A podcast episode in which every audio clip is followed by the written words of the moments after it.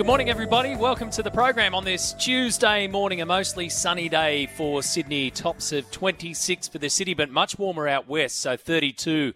The expected top for Penrith today. Possible shower heading our way tomorrow and Thursday, and then sort of backing off a little bit towards the back end of the week. Weather will be a hot topic of conversation when we get to the semi finals of the One Day International World Cup, and particularly for Australia. You might have heard Vossi and Brandy talking about this, and I did some more checking on the forecast there. 60% chance of rain ahead of the One Day International semi final between Australia and South Africa, but then it gets to a 100% chance by night time at Eden Gardens in Calcutta. So, how's that going to affect everything? We'll find out and have a chat with Tim Paine this morning. Former Australian captain will be my special guest. And I also want to know from Tim, Marnus or Marcus? It's that kind of straightforward for the Aussie selectors, or is it? Dig into that in just a second. Scotty Bailey will be with me from AAP with his take on the fallout from the 2024 NRL draw, which we brought you yesterday as it emerged while we were on air. Most of the details we kind of knew anyway and then everybody's been picking through it. Simon Hill will be along to talk football, and Cayla George from the Sydney Flames. So her new team, she's done it all in the world of basketball and is now at the Sydney Flames this season for the next couple of seasons. It was a three year deal with a mutual option for the third. So they're trying to build something pretty good and pretty special there at the Sydney Flames. And Cayla will give us an insight into that multiple WNBL champion WNBA champ. She's won gold medal for Australia at the Commonwealth Games, uh, World Cup silver and bronze medals. She has quite literally done it all. And here she faces a different kind of challenge as they rebuild and try and build something very big under Guy Molloy at the Sydney Flames. So that's the lineup of guests this morning. Of course, you have the big say on this program on 1300 01 1170 on the open line or 0457 736 736 on the text line. And we really got moving yesterday to start the week. You know, it was this time last week we were talking about the Melbourne Cup, how quickly we move on. And we now focus especially not just on footy and what's ahead of us in 2024, but cricket. So let's start there. That weather forecast, like I said, will be all important. The Marnus or Marcus conversation continues. South Africa's captain, Temba Bavuma, has been out and taking part in optional training. So he's been suffering from a hamstring strain. And this will be a critical selection for South Africa, whether or not Bavuma comes in or he won't make it. So he did some light running, some light batting.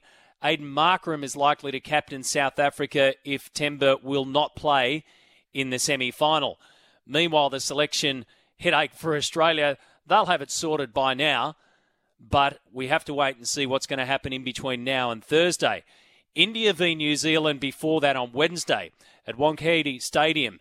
So it appears here that if you win the toss, you're going okay. The average score batting first at this stadium at this World Cup has been 6 for 357. Chasing, 9 for 188, and that includes Glenn Maxwell's double century innings. So the new ball has been causing a bit of chaos under lights and later into the night in that one. So you don't want to be batting second if you can avoid it. And if you are, then you have to hold on through the first 15 overs at least. And perhaps it also comes down to Rohit Sharma for India because he's turned the script. He's he's flipped the script on what to do at the top of the innings for him. Explosive starts. He scored more power play runs he scored quicker and at a higher average with more fours and more sixes than anyone at this World Cup. And that opens the gates for the others to get going minus the pressure. So if India are to continue this unbelievable unbeaten run at their home ODI World Cup, perhaps it sits on the toss and perhaps it sits on Rohit Sharma's performance. Meanwhile, Mitchell Starc's throwing something out there for the ODIs and said, why don't we just go back to using one ball instead of twos, particularly on the small grounds and flat wickets? So he believes that the use of a new Kookaburra after 25 overs has limited the ability to gain that reverse swing, particularly in the daytime. Let's have a listen to Mitch Starc's thoughts here on returning to one ball.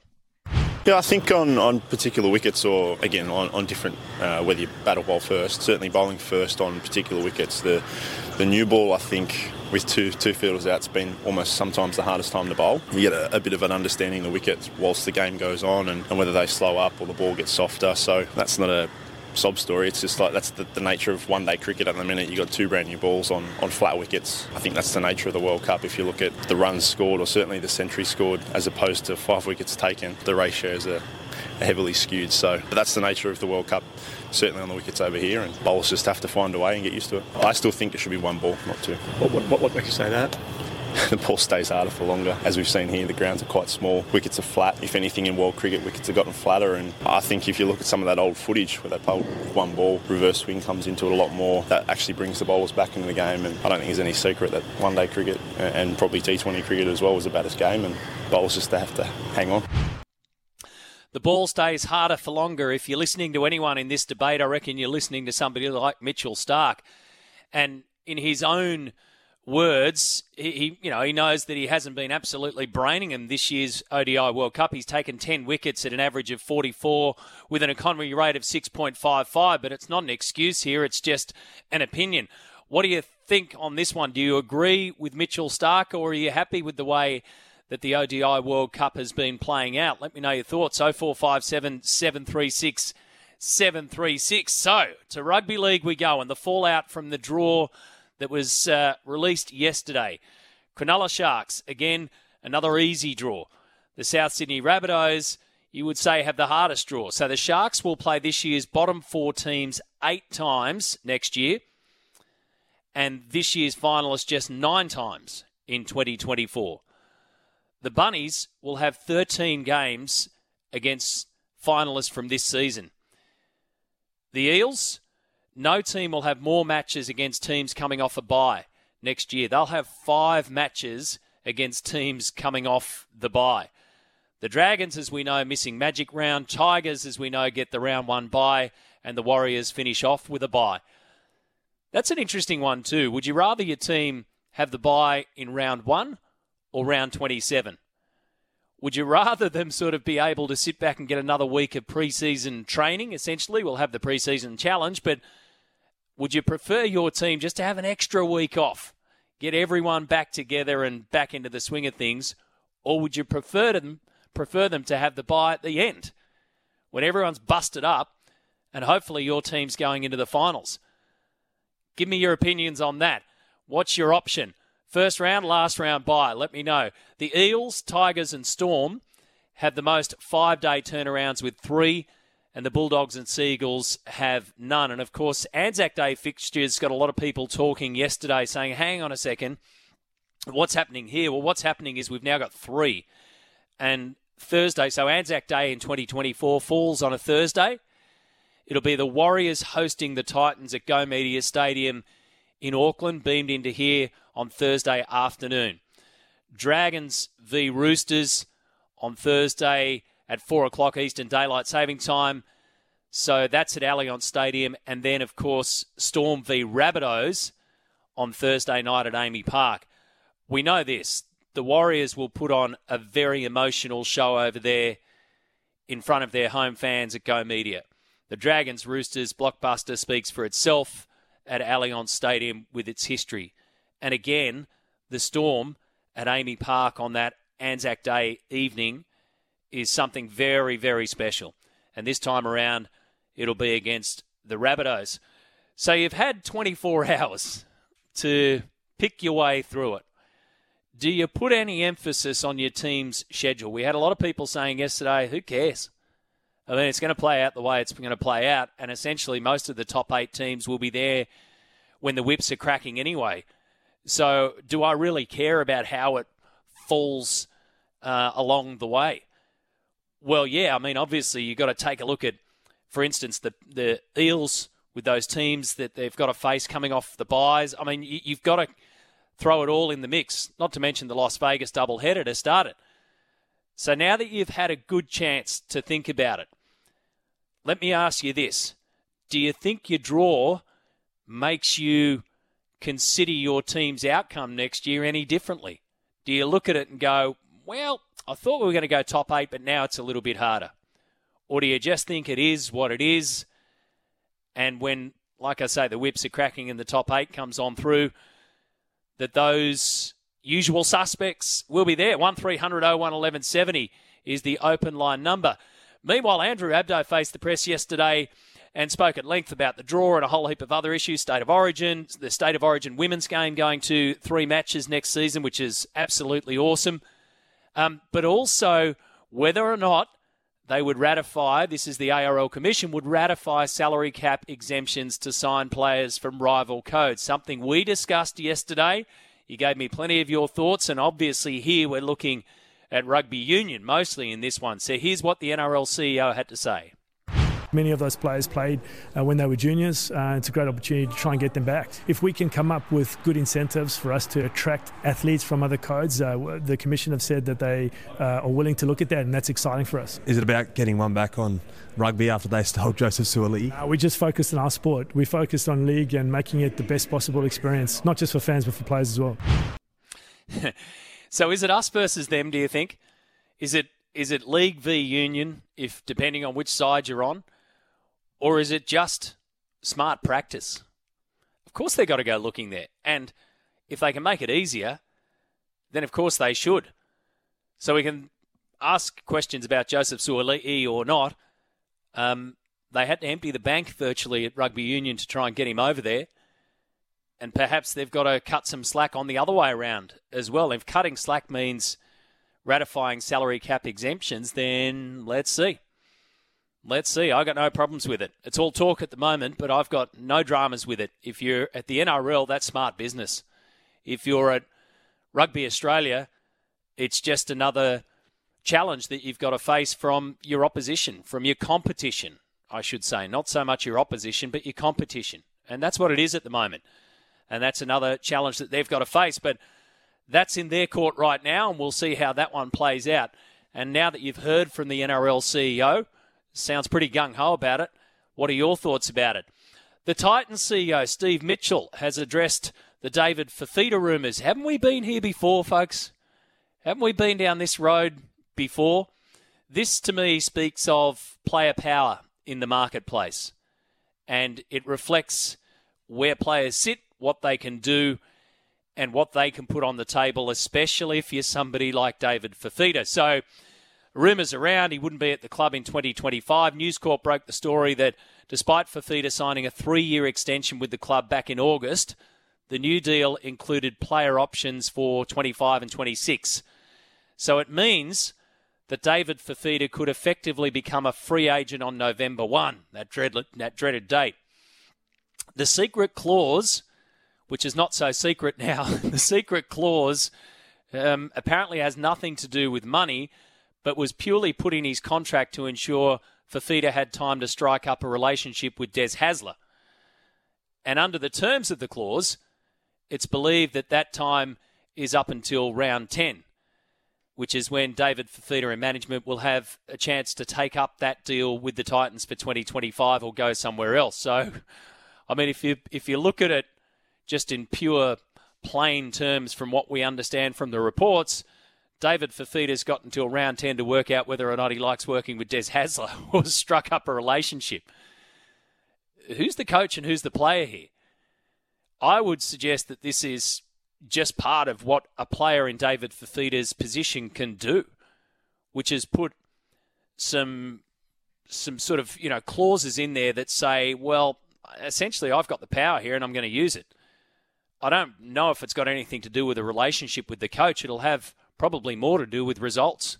If they're going like bustards up until round 10 and they can't see a way out, then he can look around.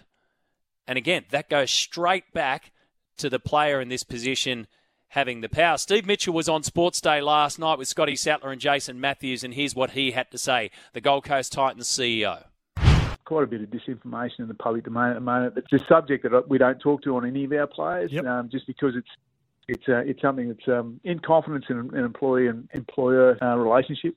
So it's hard to talk to. Dave's back. He's keen. He's he's excited to be working with with Des. Hard for me to speak to contracts if that if that makes sense. Are you confident that he'll be a Titan in 2025? I think Dave loves the environment. He loves the resources that we got here. He enjoys the club. He, he believes in, in, our purpose and where we're going, the opportunity, and he's got a great relationship with the play group and the, the coaching staff that are here. If Dave applies himself the way he did this year, uh, and, and, I'm confident he is, he's, he's up and he's excited. He'll have a breakout year for us, yeah. I'm confident he's here with us. Do you expect this to be sorted out soon? Uh, yeah. Aha. There you go. Yeah. So I don't know what they've got to sort out, though. If he's signed the three year extension back in August and there's player options for 2025 and 26, obviously the options are what they've got to sort out. So they want to lock that up as soon as possible. They don't want it hanging out there, but that was obviously what they had to do to get that deal done at the time. Advantage, rugby league player in that scenario, and they're the ones that have the power in that scenario. In NFL today, just after midday, the Buffalo Bills 5 and 4 will take on the Denver Broncos. You can catch every NFL game this season with Game Pass. Visit NFLGamePass.com. So that's what's on the list this morning, folks, on this Tuesday morning. 1300 01 1170 is the open line number or 0457 736 736. You've had time to digest the rugby league draw for 2024. Does it change in any way what you are thinking or expecting of your team next season and finals hopes. What about the ODI World Cup? Do you think we should just go back to the one ball? Should we be listening to Mitchell Starc here and go, hey, let's just bring it back to the bowler a little bit, folks? You can have your say on that. Come back and join us after this on the morning's program right here on SEN. It's your home of sport in Sydney. The Coffs Raider Reedy has said on our text line regarding the draw, all Canberra Raiders games locations are listed except the one I want to take the young fellow to, which is against the Dolphins away, is listed as TBC. What's up with that? So we did some digging for you, Coffs Raider. You ask a very good question, my friend. Round 13 is the one you're talking about. Dolphins, it's a home game for them, the Raiders. And at the moment, you're right, it's just got TBA, so nothing there. But when you take a look at what the Dolphins will be doing in 2024, it begs the question why isn't it at home? Because they will play at Kayo Stadium at Redcliffe in round two. they have got their first home game, but it's at Suncorp Stadium. So I'm just talking about Redcliffe. They'll have played at Redcliffe in round two, and they won't play again. If they don't play against your Raiders at Redcliffe, and there's also a TBA against Manly in round 10, they won't play at Redcliffe again until round 19. So that's really interesting. They've got the bye in round 18 and round 14. They've got matches at Suncorp Stadium, home matches at Suncorp, and also, uh, yeah, Suncorp, and then one at um, Kayo at Redcliffe. But if they don't play the match against Manly or the match against your Raiders, round 10 and round 13, respectively, at home, they won't have played at Redcliffe in between rounds 2 and 19. So that's a good one to throw out there and an interesting one. So we might uh, reach out to the Dolphins there and see what the story is with that one. Um, but thank you for that. Let's see if we can get you an answer out of that one. What about the WBBL last night? Sydney Sixers v Hobart Hurricanes. The Sixers won by three wickets on the final ball. So seven for 140. They were chasing that 140 to win off their 20 overs. They needed 30 runs from their final three overs and then 10 off the last over. Matilda Carmichael, former Hockey Roos player, ended up with 32 not out off 21 and was hitting to the boundary. So it came down to the last ball. Match was tied. Kate Peterson facing for the Sydney Sixers. Okay, here we go. Scores are tied. It's bat on ball. It's yeah, it's fine enough. There we go. The win to the Sydney Sixers. It's Peterson that hits the winning run, but all eyes are on Tilly Carmichael. That is her best innings in the WBBL, not by runs, but importance for the Sydney Sixers. She's got her side over the line, and it's left the Hobart Hurricanes wondering what on earth happened. Yeah, exactly. It also means the win is the Sixers' fourth in a row. So it's a timely victory after their slow start to the season. They've had a, and remember how fast the season runs. They've they've um, certainly bounced back and bounced back accordingly. And Tilly Carmichael there, like I say, 32 from 21 balls and she did the job. I, I got to say, I watch a lot of the WBBL and I absolutely love it. What ha- what's happened to the crowds at Hobart in particular? That's the second match that I've watched in the last week or so. There is nobody there. Like it's zero town. I don't know what the official number is. We'll have a look, but it's got to be in the hundreds, which is a real, real pity um, and especially after seeing that kind of win last night. So Hobart 8 for 139. In response, the Sixers 7 for 140 and they now win their fourth in a row. 0457 736 736 is the text line. 1300 01 1170 is the open line. Scotty Bailey will join me from AAP. We'll cover NRL and cricket as well. And we're getting the Women's Tour of India dates locked in along the way. And Tim Paine, former Australian skipper, will be my special guest in our next hour of the program. So make sure you stick around. You've got any questions for Tim?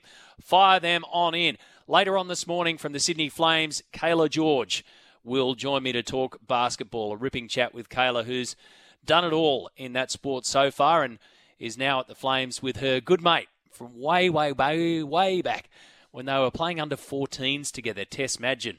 So they've reunited here at the Flames. That's all coming up on this Tuesday morning. Let's go to the news. Thanks, Vanessa. On the text line, Logan, uh, the Logan Warrior says, Maddie, am I missing something here in regards to employment? Since when do you get a job offer and then get to choose who your boss is? Um, does that mean that you're the boss or coach? Maybe they should be proprietary limited companies in contract to the clubs and then they can be their own bosses. yeah, look, what it shows is that the, the player has the power essentially, and especially if you're somebody like David Fifita. So it appears to me, we don't know, um, but it appears to me that they, whatever they had to do to get that deal done last August, um, August just gone, that they had to do, which was put in some clauses there even though they got a three year extension off him that includes options for 2025 and 2026. And that's probably the key word options in all of this. What are the options? Well, that's open to what you can put on the table at the time. Thank you for that, but you pose a very, very good point. Scotty Bailey's on the line from AAP Sports. Might have some thoughts around that one in the David Fifita situation. Scotty, good morning to you. To me, it seems as though I don't think the Titans are going to lose David Fifita, mate. You you might think differently, but um, it just seems as though he's him and his management have done what they can to get as much um, probably backup or favour into the clauses and the contract as they can. Yeah, morning, Matty. Uh, yeah, I think you've hit the nail on the head there. Like at the end of the day, the Titans couldn't afford to lose David Fifita, and it would have been a disaster for Des Hasler if he'd gone up there and you know the first thing that had happened uh, in August was David Fifita you know, deciding he wasn't going to stay at the Titans and wanted to, to go hit the market. So, you know, they've done what they had to do to keep him. Des Hasler will absolutely back himself to keep David Fifita happy. I think, you know, say what you will about Des, there's plenty of people who say plenty about him, but the reality is that if there's one thing Des does well, it's back his players and, and keep players happy. Very, very rarely do you hear rumblings at clubs uh, about players being unhappy with Des. It's happened before, but it's, it's pretty rare. Like even you look at the Manly sides he coached, and you know, they were all Des disciples for the most part, especially in his first stint there and even in his second stint there. Um, you know, look guys like Kieran Foran, who's an influential voice up there, absolutely loves Des Hasler. And then the Dogs, like, you know, the players that were there um, during his early early years, they absolutely swore by Des. So I would be stunned if we get to a situation where David Fifita is you know, leaving the Titans at the end of next year because – he's unhappy with Des.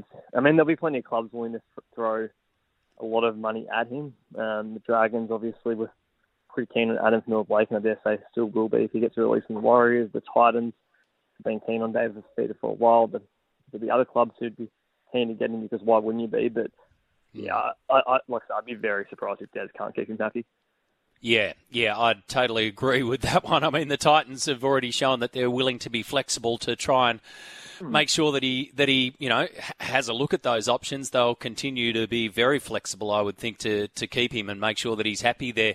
Um, that's what you get when you're a player in demand, and that's exactly what mm. David Fifita is. I just want to touch something on Magic Round. I'll get your thoughts overall on the draw um, that was mm-hmm. released yesterday. So we know Dragons are going to miss Magic Round. There were reports last year or coming into this year that the reason why the Knights were missing Magic Round was based on fan engagement numbers, etc. um, from the previous Magic round. The NRL has told us this morning that it, this decision is not based on fan engagement. Is there any reason? Was there any reason given as to why the Dragons ended up in that position this year or for next there year? There wasn't yesterday. Yeah, there wasn't yesterday, but like what I'd say is I, I sort of I've been trying to track down for a month now who was going to miss Magic Round, and my first guess, to be honest, was the Dragons because once you start uh, working out who has to be there, so Newcastle had to be there because they missed it last year. Um, the eight clubs who host all had, or I put you know host uh, in inverted commas, but you know the eight clubs who have it as their home game all have to be there because they've got long-standing deals with the NRL.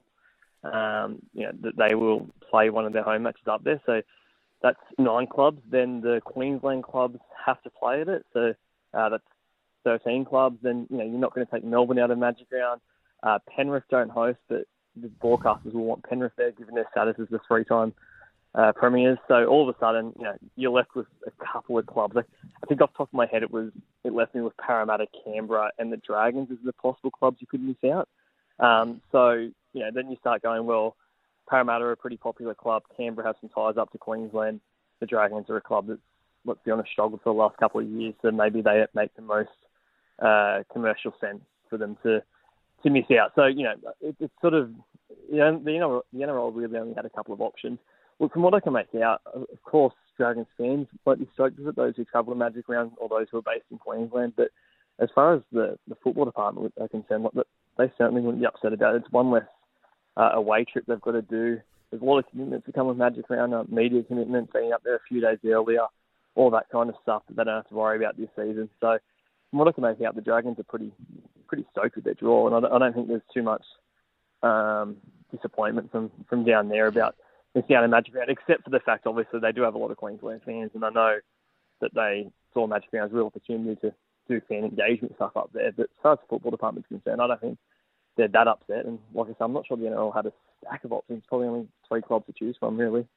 Yeah, yeah, and you still get the two points. And then the other part of that is to you know um, a lot of people saying, well, okay perhaps the team that finishes last, we should just make it really simple. The team that finishes last misses Magic Round the next year. That sort of incentivises um, the bottom of the ladder, all that kind of stuff. However, for the for the reasons that you've just pointed out, and also the fact that the NRL, when Magic Round when when the when the bye became part of the competition, mm. they said we will rotate it. That that's the one thing that they did say. So they're sort of mm. they're sort of locked into that. You know, you can't go well if you finish last what happens if the West Tigers finish last for the next three years straight? They miss Magic Round because of that, and there's no mm-hmm. rotation policy there. Yeah, and, and just to add to that, like the, like I say, the Tigers have a deal to host at Magic Round, and you know, while the clubs like the financial windfall of hosting up there, it's not as easy as you'd necessarily think to get clubs to agree to host there because they all have different arrangements in place around contractually where they have to play their home games, how, how many they've got to play at their home stadium, you know, they might have deals in place to play in other cities or states. Uh, so therefore, you know, like to take Manly as an example, they they because they agreed to play at uh, to host at Vegas this year, and they uh, have the long-standing deal with Magic Round that, well, to be honest, even if they wanted to get out of, they'd have to find another club to, to agree to take their place to host. Therefore, Mudgee gets squeezed out from Manly this year. So kind of, kind of gone off a bit of a small tangent there, but if you understand what I mean, like it's not. Yeah. If yeah. the Tigers are just if the Tigers miss Magic Round, then you've got to actually find another club to agree to host there, and it's not that easy to do contractually. it's like a Rubik's cube, mate, isn't it? Trying to figure all that out. Um, just to, in, yeah, that's right. In terms of Magic Round Two, Women's State of Origin, I thought it was. I mean, it was an absolute no-brainer. They've gone to three games and well done. That's that's awesome. So now we have this proper situation, and the way that it's slotted in and falls in um, to the State of Origin calendar, if you like, is also important because Origin 1 for the women will be the night before the launch of Magic Round. So they're hoping the NRL here to, to bring big, big numbers. Yeah, great move by the NRL. I've been critical at times of the way uh, you know of things they've done with the women's game, but this is, is a big win in two ways. Um, what they've done this year. So yeah, firstly, women's Origin going to three games, absolute no-brainer, had to happen. Can't believe it didn't happen earlier. Um, launching the night before Magic Round. Look, to be honest, I think they'll break the record there for the most attended standalone women's match. It sits at around 18, 18 and a half thousand last year from Origin and Townsville. I think they'll smash that this year, just or next year, So based on uh, you know travelling fans. We know that Queenslanders will want to get to an Origin at Suncorp Stadium. There's a lot of pride that goes with that. So the NRL eyeing off a record there, and I think it's pretty realistic. And then yeah, sticking with 10 teams in the NRLW is absolutely the right move. There was a push at the end of the season to potentially go to 12 in 2024. 10 teams is the right move. The game's not ready for it yet, but they've moved the New South Wales Premiership, the Harvey Norman Premiership as it's known, to back end of the year to act as a proper feeder system with uh, reserve grade competition, which then gets them ready to go as whole teams in 2025. And just one last note on the women's draw, that they'll kick it off in Newcastle on a Thursday night on the weekend where the Newcastle men's team have the bye, which probably gives them a real good chance for a, you know, a very sizable crowd up there because we saw in the finals, you know, I think it was 12,000 I think Newcastle got for that semi-final match mm. up there. So again, it's probably a really good way to start the competition next July. Yeah, absolutely. Good on you, mate. We've run out of time, um, but thanks for all of that. That's interesting thoughts. And yes, Women's Origin won the night before the launch of Magic Round will be huge. Scotty, thanks for your time this morning, mate. Pleasure, Matty. Have a great day. You too. Scott Bailey there. We'll also cover cricket. I was going to get to Scott, but I, I might hold this over for Tim Paine. The women's squad for Australia will be announced for their tour of India today, and they will hold off on the captaincy call now after Meg Lanning's retirement. So let's not forget Alyssa Healy in the middle of all that and has said that yes, she wants to continue, but there's the um, the hand issue, which I think she should be right. The dates for the tour of India for our Aussie women, December 21 to 24 will be the Test match, and then three match ODI series after that. So between December 28 and just after the start of the new year, and then after that three T20 international matches between January 6 and January 10. So the women's squad will be announced a little bit later on today. 0457 736 736 is our text line, uh, text line or 1300 01 1170 on the open line.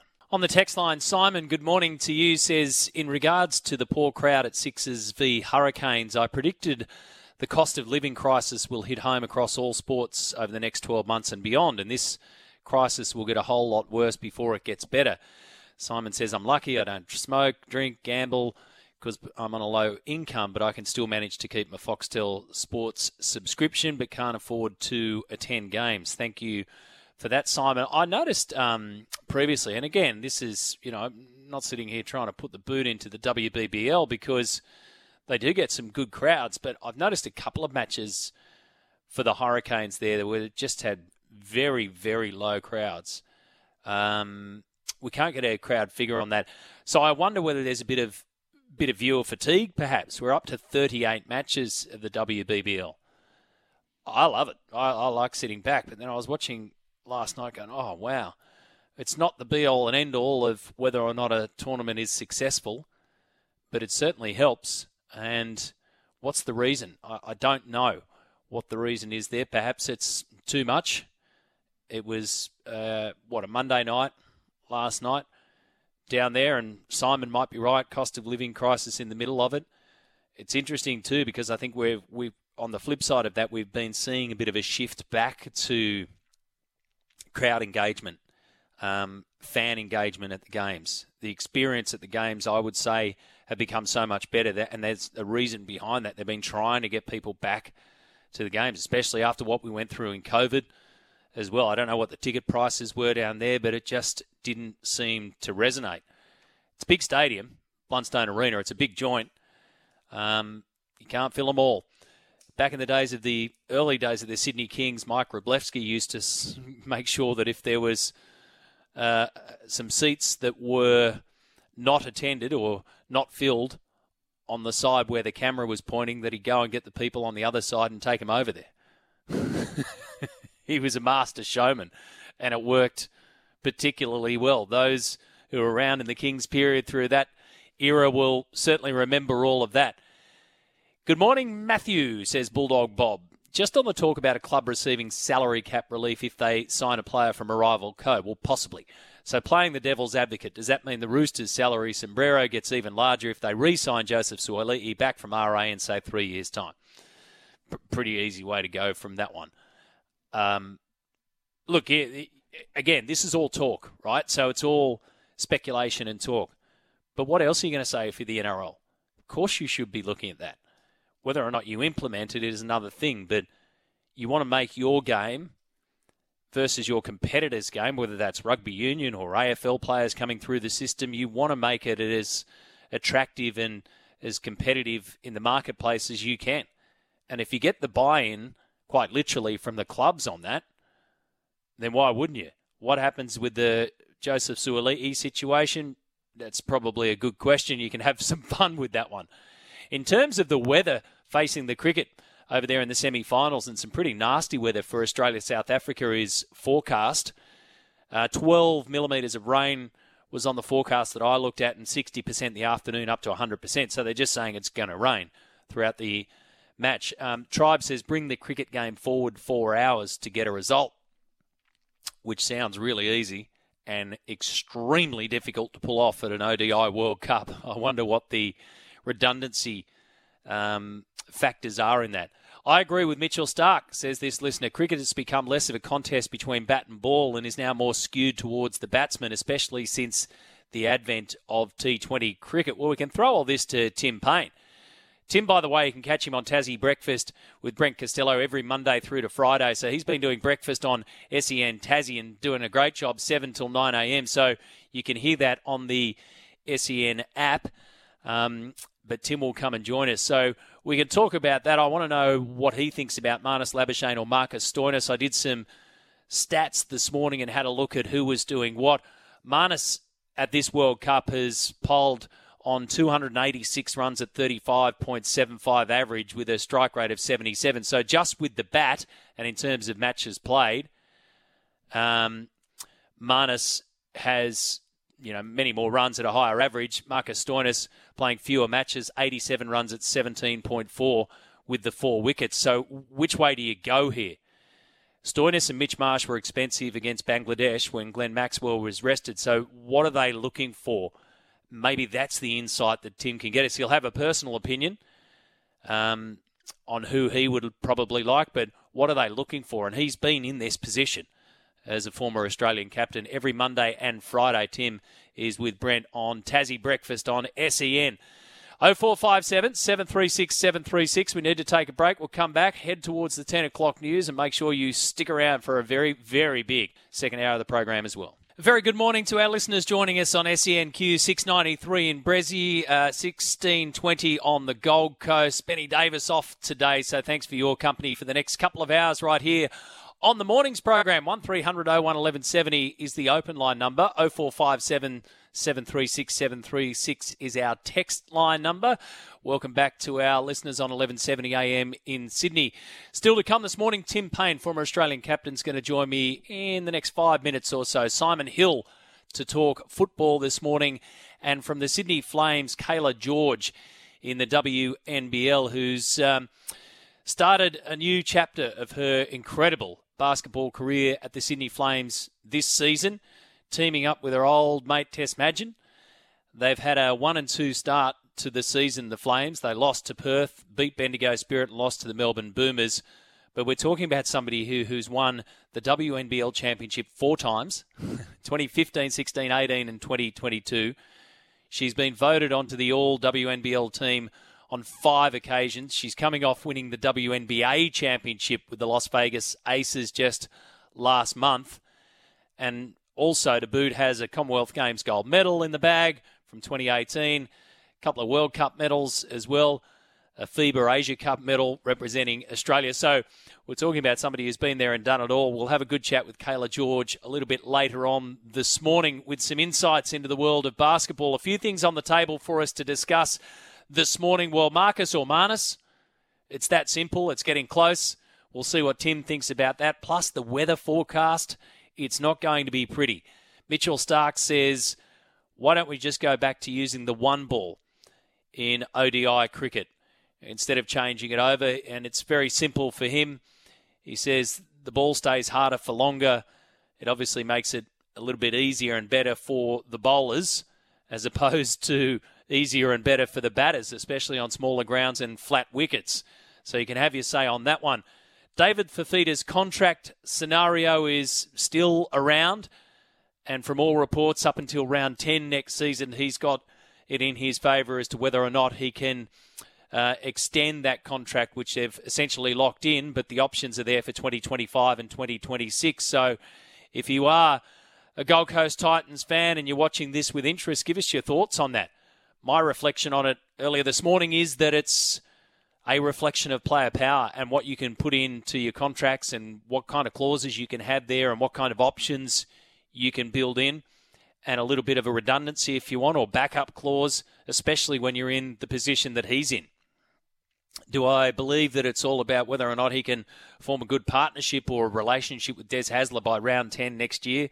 Nah, that'll be part of it, but it will more than likely be where he's at personally, whether he wants to move move on or go to a different place, or where the Gold Coast are at at that stage.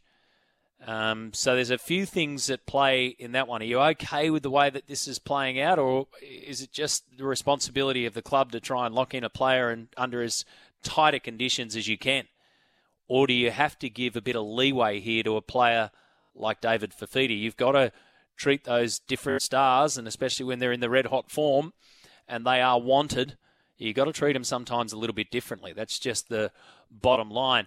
The fallout from the draw, of course, that we brought you yesterday. I want to know does it change your opinion on whether your team will make or miss the top eight? So let's do that this morning. Make or miss. Why do you think your team will make or miss the top eight? And who do you think will be the big shock to make or miss? So the in or out from the top eight next season. Now that you've looked at the draw, you've seen which clubs have the tough draw, the easier draw, the run at home, those coming off the byes that they've got to face. Parramatta are in that situation. They'll have to face, I think it's five teams um, off coming off the bye. The the Bunnies will have 13 games next season in the regular season against teams that made the finals this year. The Sharks will play this year's bottom four teams eight times. And they'll play finalists from this year just nine times. So there's all sorts of points of difference um, depending on who you follow. So, what do you think about make or miss this morning? 0457 736 736 is the text line number, or 1300 01 1170, the open line number. So before we get to Tim Paine, I'll just brief you on the weather outlook for the Thursday night match. So remember, India play New Zealand tomorrow night. Um, and that one, well, they both start at 7.30 Eastern Daylight Saving Time. Full coverage right here on SEN half an hour before that for both of the matches and the final. And then Thursday night, so the weather looks okay for that one for India New Zealand. Not so for Australia South Africa at Eden Gardens. The weather in Kolkata is forecast to be 60% chance of rain during the day, up to 100% at night for the match there. So let's see how that one plays out. Tim Paine, former Australian skipper, of course, you can hear him every Monday and Friday on SEN Tassie with Brent Costello in the mornings. Good morning, Tim. Morning, mate. How are you? Good, thank you, mate. Um, let's start with this one. I'm sure you've been asked it a few times. Marnus or Marcus? uh, yeah, no, I'm going with uh, depending on conditions. I've sort of answered it a couple of ways. uh, if we're going to use Marcus Stoinis with the new ball, which I think we need to, uh, then I'm picking with him. But um, we've been reluctant to do so over the tournament. So yeah. uh, he's only bowled sort of 18 or 19 overs, I think, from what I've seen. So um, if that's the case, we're not going to use him with the new ball. Then I'm going to take uh, the batting and fielding of Marnus Labuschagne. Yeah, it's it's an interesting one, Tim, and this is why I wanted to get your thoughts on it because it's one of those situations where you get what you get with Marnus. You know what you're going to get. But you also yep. know what you're going to get with Marcus Stoinis as well. So it yeah. comes down to then what the team needs. So from from a captaincy and coach position, when you're sitting around talking about this, you'd obviously have something made up in your mind already, but then you keep an eye on the conditions. So how close do you go to sort of changing your mind? You know, as as as the day gets closer to Thursday night's match. Yeah, I think certainly once you get to, to Eden Gardens and see the pitch, they'll have a, a, better idea. I think they'll have a really good idea of what they want to do regardless. Um, mm. Unfortunately, we don't know that, so we're only guessing or making sort of predictions from the outside. But um, as I said, I think we've struggled so far in the tournament to take early wickets, which has been a real surprise given the quality of our fast bowlers. But we haven't been able to swing the ball, and to be fair, not many people have um, in this World Cup. It hasn't been very conducive to swing, so. Um, I thought that's a role that Stoin could play, um, but but you're right. I don't think we can we can lose really either way we go. We've got Glenn Maxwell coming back in, who didn't play the last game, so he can bowl overs that um, that Stoin potentially bowled in the game before.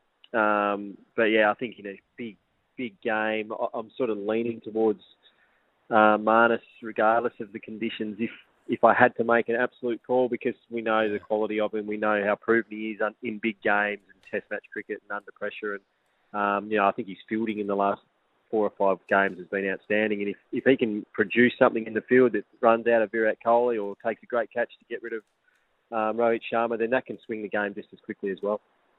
They're both impact players, so you know you're going to get an impact either way if they're both on song. But there's something about Marnus that's infectious. He's the infectious kind of player. I mean, he doesn't shut up. That's a, that's a start. No, so you know, that, you know that he's going to make some noise, and, and he is on song, and he's making the most of every opportunity. He's one of those players, Tim, isn't he, that's making the most of his moments because there was a fair old chance. I mean, he wasn't in the squad initially, so. Yeah when you when you look that way, do you see a player here who's like, well, hang on a second, I've got to make every second count because I I, I wasn't going to be here in the first place. Yeah, well, and I think you look right back to his Test career, and the same thing happened. He he, he played when Steve Smith got hit in the head by Jofra Archer. So yeah, um, you know, from from that time, he, he's done it two or three times now. He's been ruled in as a um, concussion substitute, or he got a game and came in to the World Cup. He's described. I described him to someone the other day who always looks to run to opportunity. He he prepares himself so well that if he gets a chance, he, he very rarely gives it back because that's that's the level he trains at. There's a there's an old saying, you, you know, in, there's no, no such thing as a big game player. You, you actually drop to the standard of your training um, when you're under pressure. And I think Marnus is a great example of that. He prepares himself so well. He trains at a really high level, and then every time he gets an opportunity, he's ready to grab it and not give it back.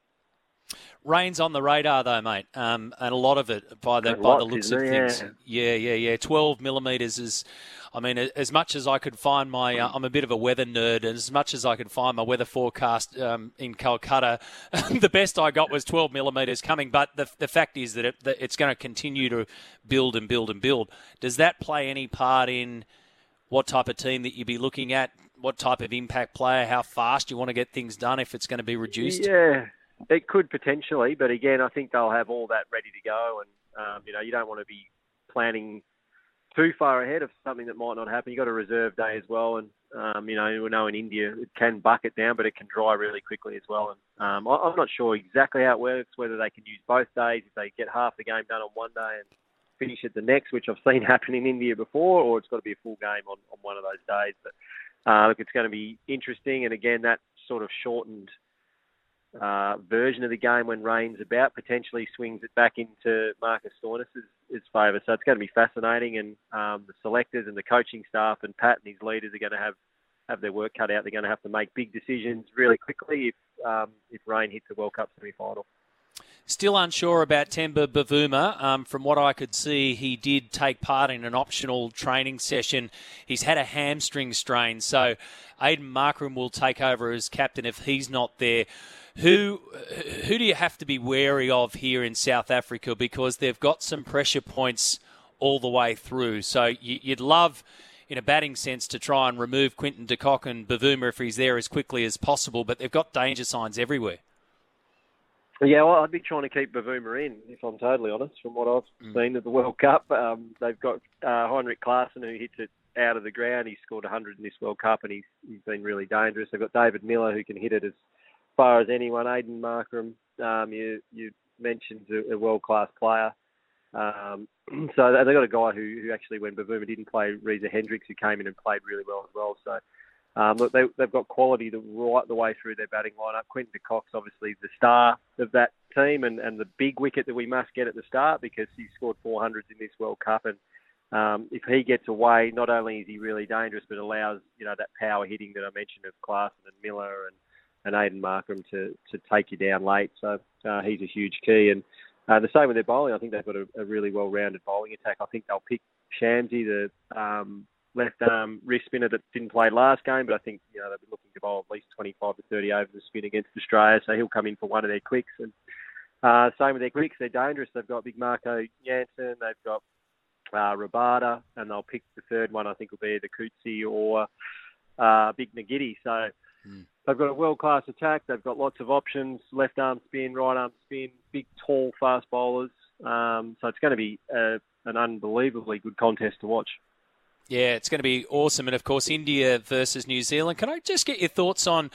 Um, you've probably seen what Mitch Starc has had to say. It was it was put to him about um, the conditions over there, and you said you know you've spoken about swing and reverse swing in particular. It's been hard to gain. Yeah.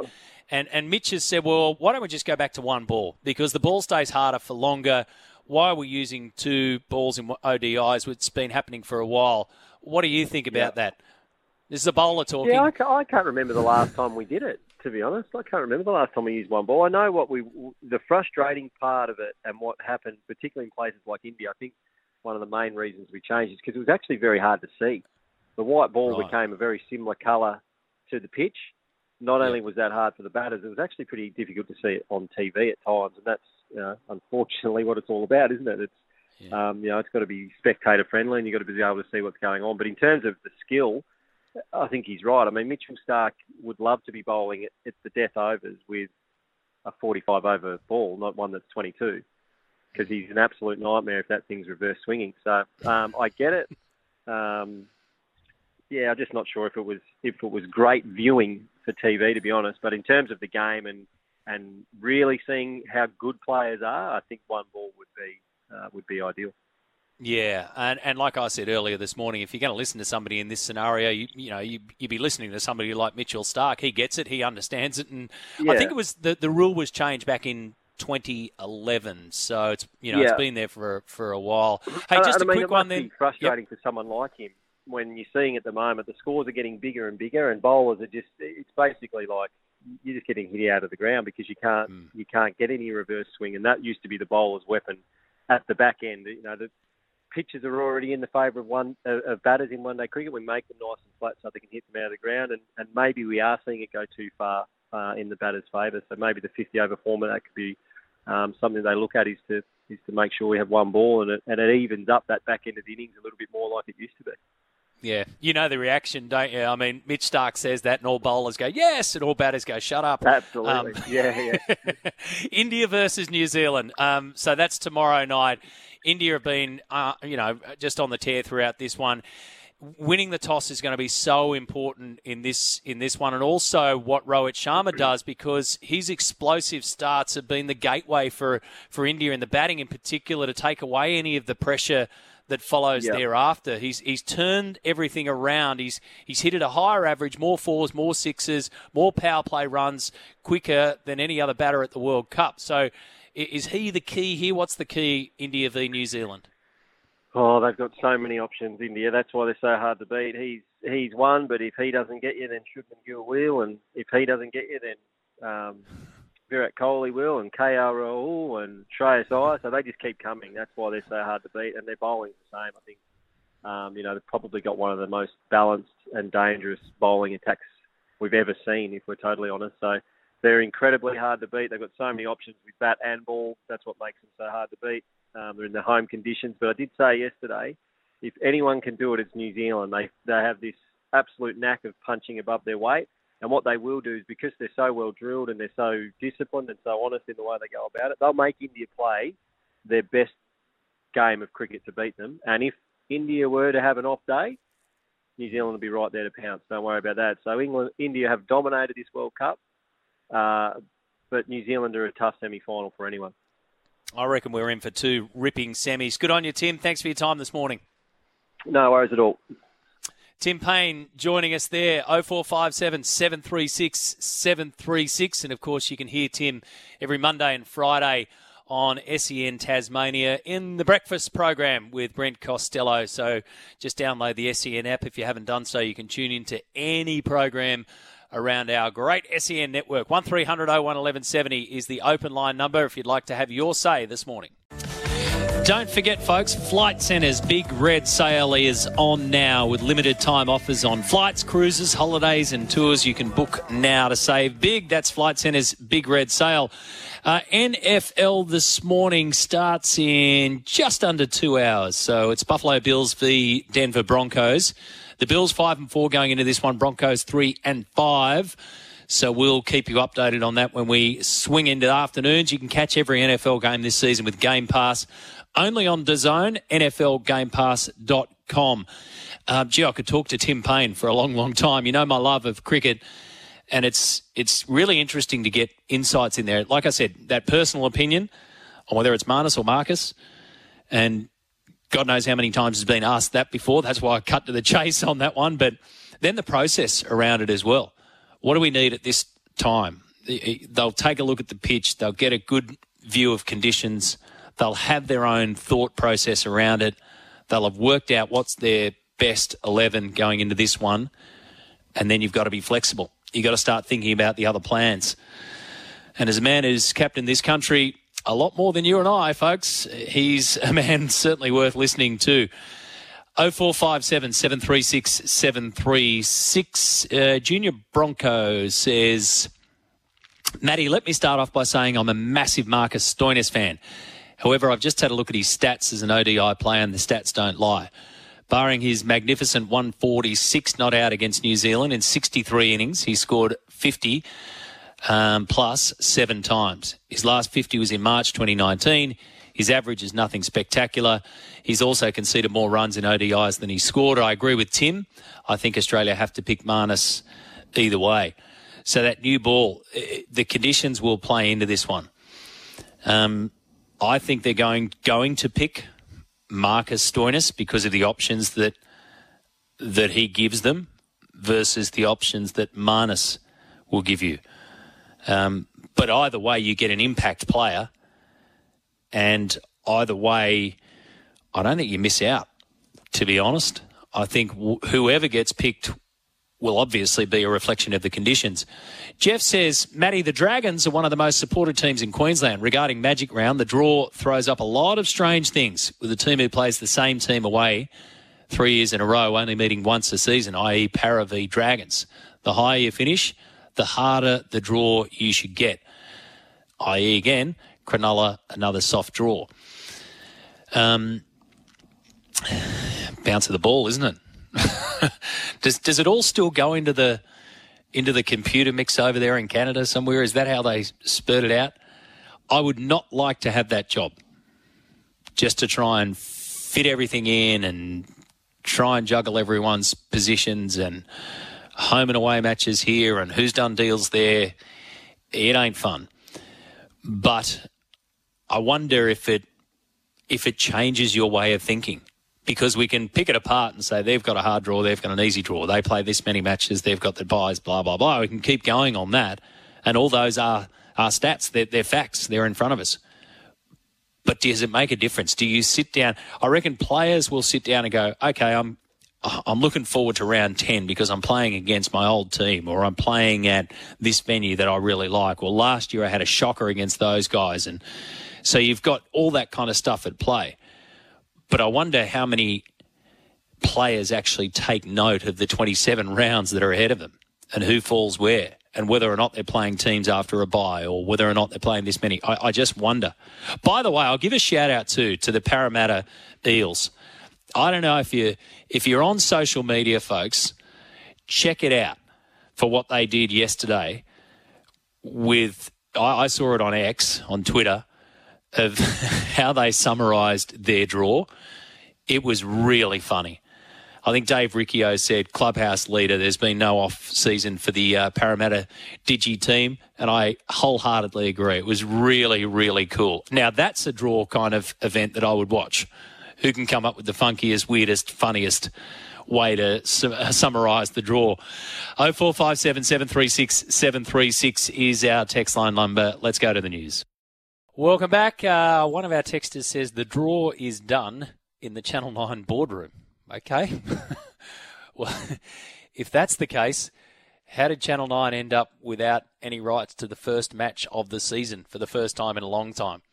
The first of the double headers will only be shown on Fox. The second is a Fox 9 uh, double deal. So, yeah, uh, yeah, it's the obvious one, the obvious connection that you're trying to draw there. But hey, look, um, I don't know where the draws. I don't know how they get to it. NBA, NBA two core, uh, 2K24 is out now. We'll see you on the court. We've got two games this morning. In an hour's time, they'll start between the Raptors and the Wizards and Celtics play the Knicks. 2 a.m. Tommy is with us. Morning, Thomas. What do you got? Morning, Matty, Alex, all the listeners out there. Just on the draw, I mean, it's not random. Can we be fair? Oh, no. Can we be fair, me?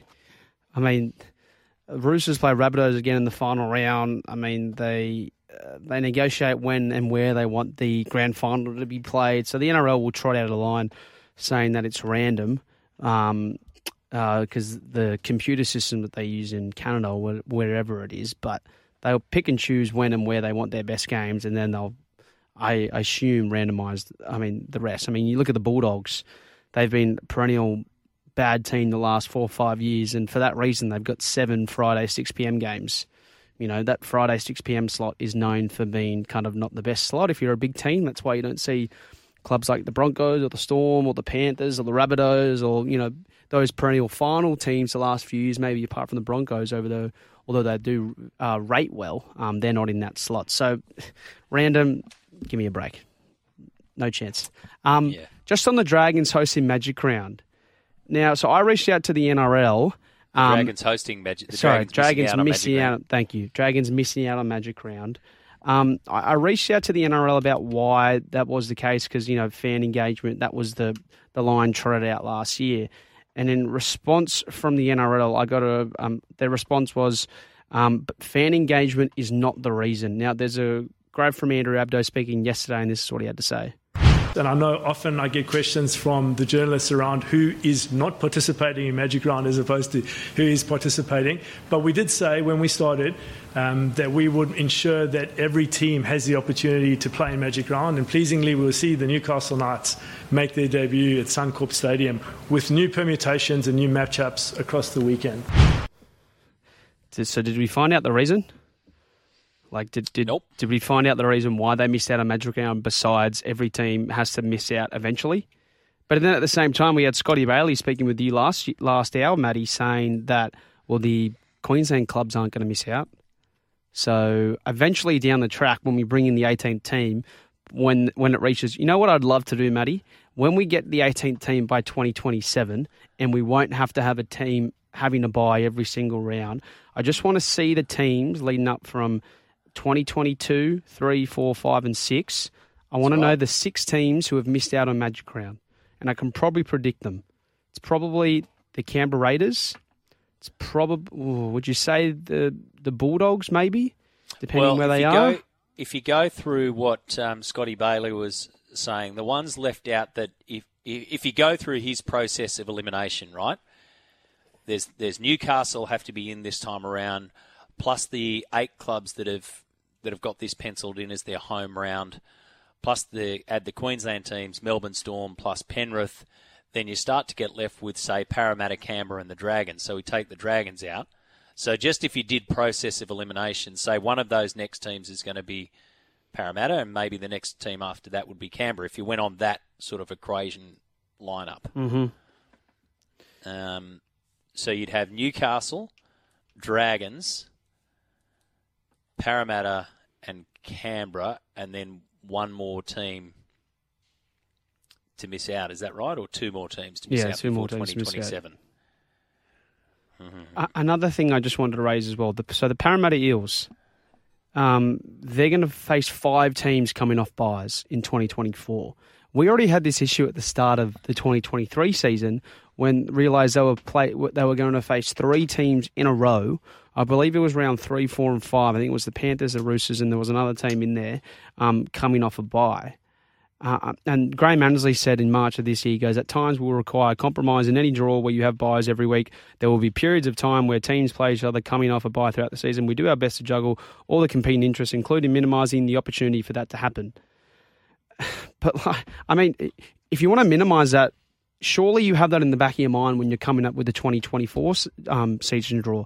Okay, the Parramatta, Parramatta Eagles got stuffed around with playing teams off byes in 2023. Let's kind I don't want to say look after them, but let's have that in the back of our mind for 2024. And instead, in my opinion, they're getting shafted again and having to play five teams coming off a bye throughout the 2024 season.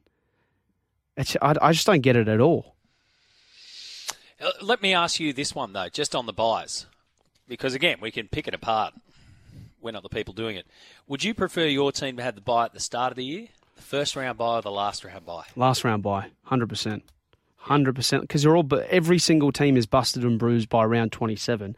And if you're a team like the Warriors, they made the prelim final in 2023, so hopefully they want to be there um, towards the back end of the season, competing for that top four spot. So many of those players are going to be um, injured. However, you see, you also see um, whether or not you have the bye in the final round. We saw the mayhem that there was in round 27 this year when every single team who had already locked up a final spot rested their players anyway. So maybe you don't want it in the final round. Maybe you want it a week or two before the final round of the season. Um, but yeah, it. I would definitely want it towards the, the, back end of the season. Rather, you don't want to. You don't want to burn it in the first. I wouldn't want it in the first five or six weeks if I'm being brutally honest. Um, yeah, I'd be taking the last round every every day if I could. Uh, the reptiles giving us a cheeky little little sledge across the uh, text here, not us, but said I heard the Dragons requested not to go to Queensland Magic Round. Um, ben Hunt being held a hostage, they didn't want him to risk uh, getting away in Queensland or do a rescue attempt up there. Yeah, fair enough. I mean, if I was Ben Hunt, I would have, yeah, would have wanted the Dragons playing Magic Round. Hey, one more point I'm just on the draw, and I'll get into a bit of a cricket. Um, the Cronulla Sharks. Can we?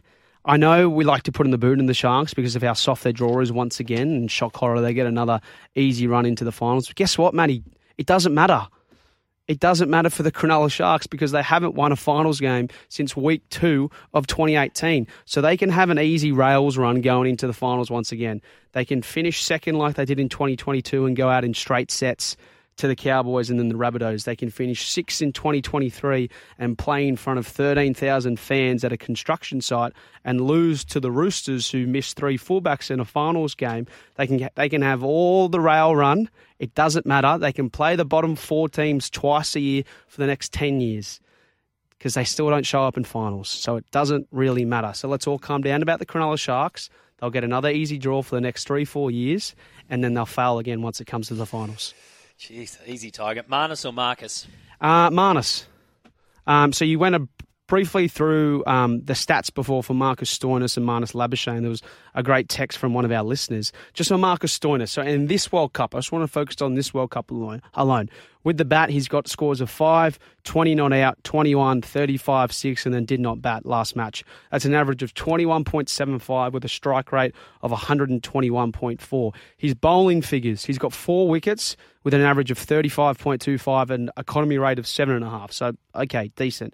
Marnus with the bat. He's got scores of 27, 46, 48, 62, 18, 71, 14, and then did not bat last match. He's got an average of 35.75, so that's four, nearly 15 runs more than Marcus Stoinis. However, this is where he gets let down, and you've spoken about this, and every expert's spoken about this. He's got a strike rate of 74.75. So his strike rate is nearly 50 below that of Marcus Stoinis. So if he wants to kind of cement his spot in the team, and he can't really do any more now because you know we don't have another game until Thursday night, he's got to score runs quicker. Marnus. He's got to get off the strike a lot quicker. Whereas Marcus Stoinis, although he's not getting those big runs, uh, big scores, he can he can smash the boundaries. He can get off the mark. He can rotate the strike with whichever batter he's playing alongside. However, I would still go for Marnus Labuschagne. Um, I, th- I, think you just can't you can't deny you need the runs. So I would go with Marnus. All right, Marnus is your your selection. 0457 736 736 is the text line. Let us know your thoughts on anything that we've just covered there with 2am Tommy. Simon Hill to talk football, host of the Global Game on SEN. Cayla George to cover basketball with us from the Sydney Flames. Uh, looking forward to that chat a little bit later on this morning. John says, Matt, the NRL draw is always unbalanced. That's why we play finals to sort the wheat from the chaff. That one from John. Um, this one says, I think Magic Round should be if you get the wooden spoon, you miss out. Quite a few people, Pat, have said that. But then how do you, what happens if you get the wooden spoon time and time and time again? And what happens if it's, you know, you've got the away game, uh, the home game already settled in and locked in. There's just a little bit too much, too much to give you a bit of an ice cream headache. Morning, Matty. Every team's openers throw the bat, whether it's the Dutch or India or Bangladesh. It's the way it is now, and it's been working. But if we lose two quick wickets, we want Marnus because we know he'll still be there at the 40th over. He is our Virat Kohli in a crisis. Underrated in ODI, the old Marnus. That one from Tony. Thank you for that, Tony. Um, Mitchell Starc, when he faced the press, obviously had a bit to say about the ODIs returning to the one ball, and it was good to get Tim Paine's thoughts on that one this morning don't think it will, but remember that Tim said I think they eventually went for it because it became a a viewing issue. Really, the the, the ball gets you know batted around and gets off color, and it just becomes harder to see, especially for uh, TV viewers. He spoke about his World Cup form, about being rested, and also the schedule of the ODI World Cup itself. Yeah, it's been it's been quite busy. I mean, uh, the guys that, that were in Africa as well. I think we counted something like it was our 15th flight of the World Cup, or, or since we've been in India, was um, last night. So it's um, for the guys that are in Africa as well. It's been quite a, jam-packed um, sort of 10, 11 weeks. Um, but uh, it's World Cups. It's what we play for. We're at the pointy end. Um, seem to be peaking at the right time, which which Australia tend to do in, in tournament play and whilst we didn't start the way we wanted to, we've, we've certainly had um, a lot of good contributions from individuals along the way, and we find ourselves in another World Cup semi final. 100%. Tournament play. How many times have we referenced that throughout the course of the World Cup so far about building that momentum, about having that squad there? They showed their patient hand by leaving Travis Head back at home but still part of the 15. So if they made the call on Travis Head, there's no way that he gets back in. They had to they had to wait their turn essentially for him to come back, and they had to risk. It was a bit of a gamble, and it came off because they had the tournament play aspect of it, which is we got to get through nine games here. Sure, we had a slow start and things didn't go well, but Australia do have a really good habit of building throughout tournament play. That's what I really like about World Cups and tournaments like this that you get the chance to build on your opportunities and your momentum as well. And if things start going your way, as in injuries and recoveries, if they start to go your way eventually, then you're kind of in the box seat, aren't you? And it's a fair old shout when you take a look at what's been happening with the Australian cricket team. Things haven't really been going their way. Yet here they are, and at this stage, as far as we can tell, haven't heard from them yet, but as far as we can tell, nobody's fallen off a golf cart in the last 24 hours. right? So I think we've got 15 to choose from. We've got a full squad to choose from. Just wrap them all up in cotton wool. And whatever you do, don't let them walk down the stairs at the hotel. Take the lift, folks. Although somebody might get stuck. And if it's going to get stuck, it'll be Glenn Maxwell in there getting stuck until we have an NRL comp, says Matt from Ipswich. Thanks for this, Matt. That goes for 34 rounds, so we all play each other twice, home and away. The draw will never be fair. Good luck getting that one through the Players' Union. Oh, the easier days when we just had, you know, home and away, and you kind of knew that where your team was going to play at home. You knew that every second week, essentially, you could go down to your local and have a look at your team playing. Andrew says, I just picked Marnus on his fielding alone. He's dynamite in the field. Yeah, he has been, and and we've all seen the rewards of that. As Stuart says, and this was echoed by Tim Paine this morning, Matty, South Africa are a better team without Temba Bavuma. So the scenario is that the South African skipper is um, has resumed light training. He's had a hamstring strain on his right hamstring. Resumed training, but still no certainty to take part. And if he doesn't, Aiden Markram will be the skipper. The draws are fast, says Aaron. They put in the permanent games, i.e., Eels v Tigers at Easter, Storm, Warriors, Dragons, Roosters, and they work from there. My question is where are the Panthers playing the top five teams all coming off byes in their first six rounds? It's a joke, says Aaron. Thank you for that, Aaron. Matty uh, was just touching on the cost of living early. I pay 500 a year for my Parra seats and no premiership since 86. Penrith is 200 for the same tickets, and Penrith won three in a row. I spoke to the girls in the office and they absolutely don't care at Parra. That one from Jeremy. Okay, we might have to figure that one out, Jeremy. Um, 1300 01 1170 is the open line number. So call us anytime. Mm, Ian says, when I asked the question about make or miss, why will your team, in your opinion, make or miss the top eight? As a Manly supporter, says Ian, if we stay healthy, we make the eight. So that's pretty clear, isn't it?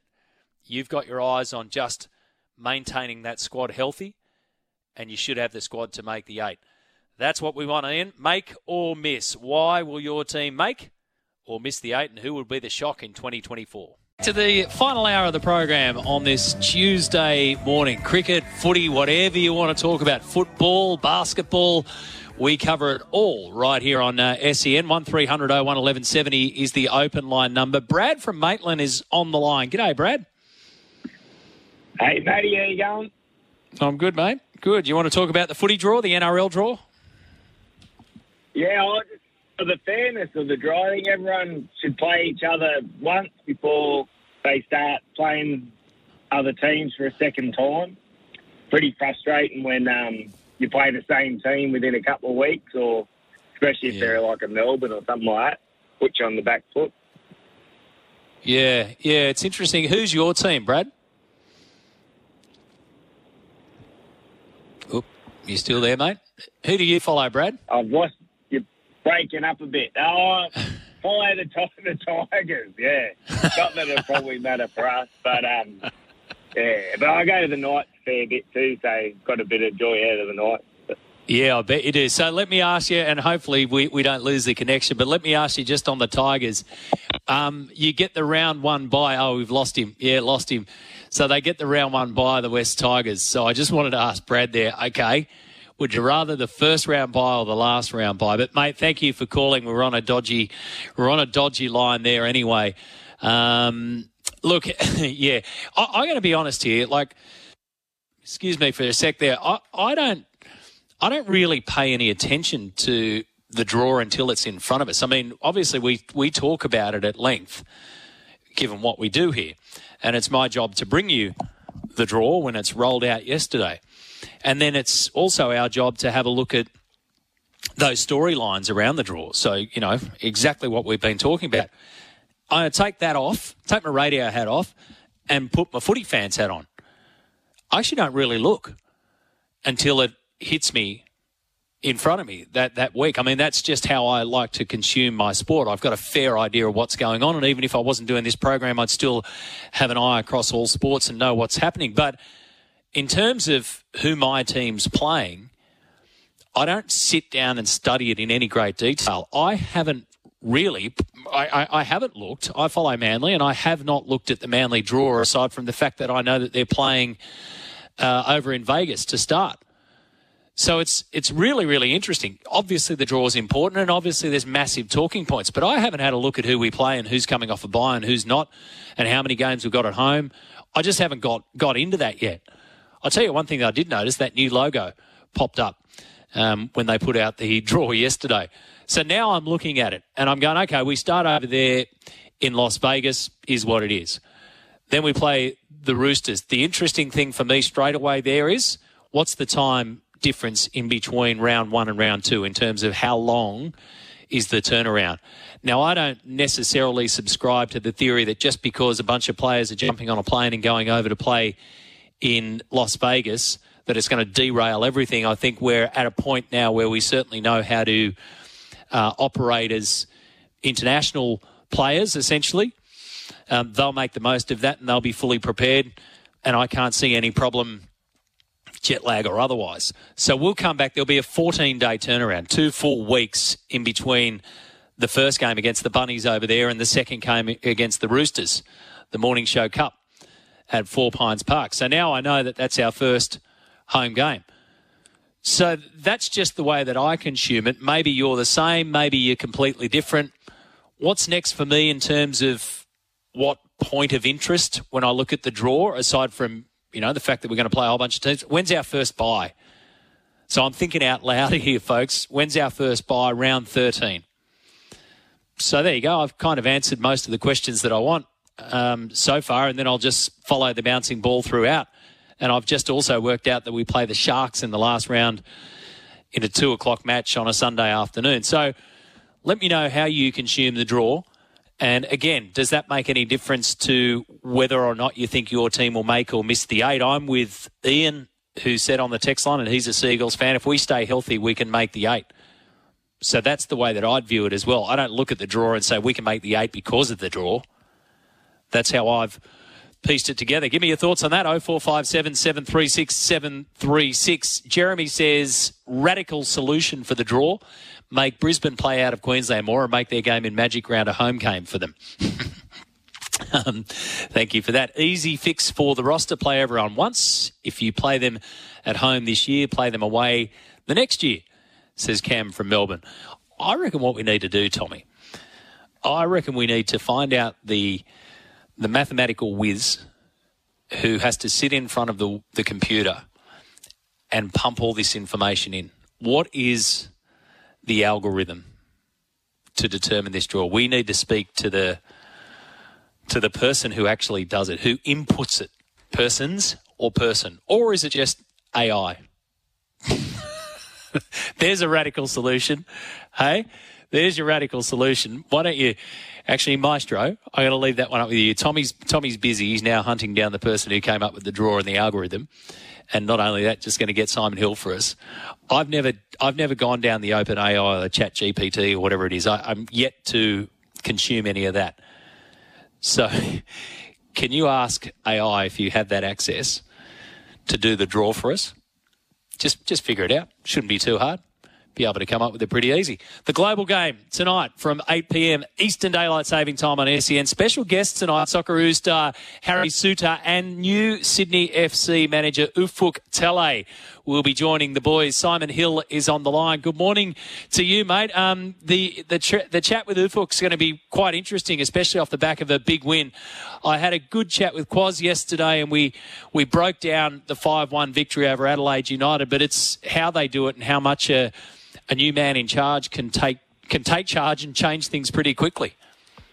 Yeah, uh, it's um, uh, you know something that's worked obviously very quickly, but uh, it's only one game. But um, you know, having spoken to, to one or two of the, the players on the way back from Adelaide uh, at the weekend, I, I, think the the key sort of takeaway was how he'd sort of simplified the message um, about what they were to do with the ball, and you know once they were without the ball, and uh, sometimes you know you just need that little bit of clarity, and that clearly worked against uh, Adelaide. They were terrific um, individual performances as well. Joe Lolley, two goals, two assists. Jaiden Kucharski on starting debut with two goals.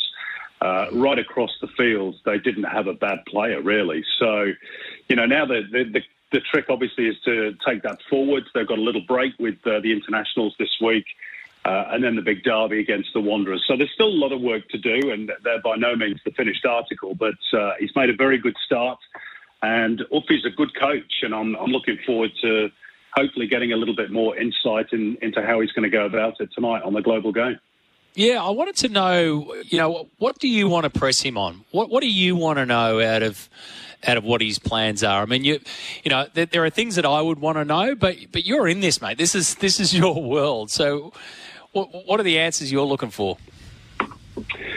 Well, I guess as to how he sees his team evolving, um, you know, we know that Uffy likes to play an attacking style of football. Personally, and this is nothing against Steve Corica, by the way, who was a very, very successful coach, won an, an awful lot of trophies uh, with Sydney FC. I, I, guess what I'd like to see uh, is a Sydney team that plays in the manner probably befitting of a big city club. You know, they are supposedly one of the glamour clubs of, of the A League. Uh, when it was first set up, you know, they were nicknamed Bling FC. And they sort of shied away from that a little bit, which I think is disappointing because, you know, every league needs big clubs and clubs that everybody else hates. Um, and I mean that in the nicest possible sense. But you know, you you want to feel when a club like Sydney and Melbourne Victory's the same when they come to town that you're taking on one of the big glamour clubs. And I don't always think throughout the course of their journey, Sydney have, have really done that. I, I think they've, for large parts of, of, of this league's history, have been functional. They've been successful. There's no doubt about that. Uh, which is part of uh, the equation, of course, for supporters of a big city club. But I think you want to see them play with a bit of swagger and. Uh, you know, live up to that uh, glitzy billing of uh, of a big city mm. club. And we all know what Sydney siders are like. You know, they'll turn up to see an attractive winning team, and when they're not, they'll stay away because it's too hot, or it's too cold, or it's too early, or it's too late. That that's just the nature of the city. So I'd, I'd love to see them sort of embrace that. Uh, uh, that showbiz without being too schmaltzy, but uh, you know, I'd, I'd, love to see them be a, a, real draw card, not just for the city, but uh, you know, also for the competition itself. Yeah, no, really well said. What's happening at Perth Glory? I see the the ownership situation over there is still a bit in limbo. Yeah, it is, unfortunately. Uh, yesterday it was uh, announced that the uh, Primeland Group, who uh, were announced as the new owners a few weeks ago, uh, had reneged on the initial payments, uh, I think of around $10 million to, to complete the purchase, or at least the first part of it, and essentially the, it's collapsed. Um, it's bewildering, to be honest. And I guess, you know, my question is why was it announced if, if it wasn't done? Now, I'm, I'm told that, you know, this is uh, the protocol uh, when you're completing a transaction, but, you know, football's a different business. Sport is a different business. When you, when you yeah. uh, announce owners, fans, you know, they think it's done. It's not like a, you know, an ordinary business with, with the greatest respect where not too many people care. This is uh, people's passion um, so it's it's a disappointing situation and concerning as well because the company that has been appointed to conduct this sale, KordaMentha, uh, is also now in charge of selling the Newcastle Jets as well. So you know, you only hope that they can find another purchaser pretty quickly. Um, they say they're going to go back to the other interested parties that were involved in the initial process and see if that interest is still there. But you can understand the frustration of the Perth Glory supporters, and it's it's a frustration I share. Um, it's it's very very disappointing, and uh, you know, hopefully they can, they can get a deal sorted sooner rather than later. Mm, let's see where that one goes. You'll have Harry Souttar on tonight, um, Socceroos. So, mm. interesting scenario, mate, isn't it? So, Bangladesh on Thursday night. Um, so there's some interesting clashes here, and of course we've got the Palestine one as well further down the track. So um, I wonder how Harry's feeling going. Uh you know, in, in in terms of the national game at the moment. Well, look, he's just had a 24-hour flight, so I'm sure he's a bit knackered at the moment. um, but uh, hopefully he'll be okay for Thursday night. And I think the game against Bangladesh, uh, without being disrespectful, should be straightforward for Australia. They're not one of you know the heavyweights of, of global football. Uh, Australia are at home, familiar conditions, big crowd behind them. They should be more than good enough to get the three points. The Palestine game is going to be a little trickier. Palestine, again, are not heavyweights by any means, but, uh, you know, they're handy, particularly at home.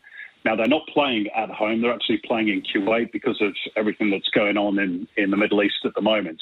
Uh, but they'll certainly have the bulk of the supports uh, in Kuwait City. And, uh, you know, that could be a tough game. You don't know what the surface is going to be like or, or the, the climate. Um, and, and, they are more than capable of giving bigger teams uh, a punch on the nose if you're not careful. So I, I, think Graham Arnold will have targeted that game as being, you know, the, the, the trickier one of the two. But, you know, to all intents and purposes, 1 to 11, the squad depth, Australia are better than both these teams, and they should start with six points out of six. Mm, you got a Socceroos star on. You've got Sydney FC's new boss on. Plenty to talk about in the world of football. Have a good show this evening. Thanks, Matty. All the best.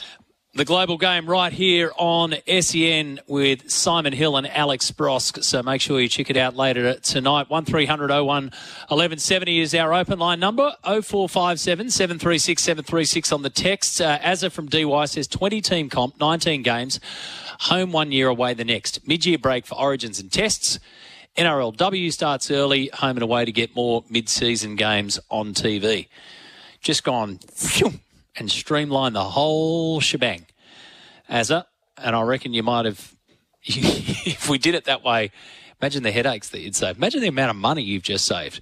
Um, I'm going to test your theory up against the AI theory. Once uh, it spits out of the computer that's now frantically whirring in the studio. Poor old Maestro's got his hands full with that one. Uh, keep your thoughts coming as well. Here's one from Western Sydney. Matty, apart from looking at dates where I can possibly attend a game when it doesn't clash with my kids' weekends activities, I don't take too much notice. I normally just go week to week once the comp has started. That's exactly what I do, mate exactly what I do. Brian from Belmore's on the open line. Thanks for calling in, Brian. Uh, you're a Saints fan, so you're worried about Magic missing out on Magic Round or no? No, I don't really care because we got the two points. The only, yeah, um, I think St George's got a good draw. The only draw, the only game I don't like playing Parramatta. Parramatta should be at Kogarah because we haven't played Parramatta up there for about oh, three years. Yeah. Yeah. Yeah. Okay. So that's that's that, the only the draw's good. Yeah, righto. How much did you did you pick your way through it, or did you just look at certain little points? No, I just look at. I just went through it and just see who we played, and and that, that's all. Yeah. Yeah. yeah I reckon yeah, we got nice. a good draw.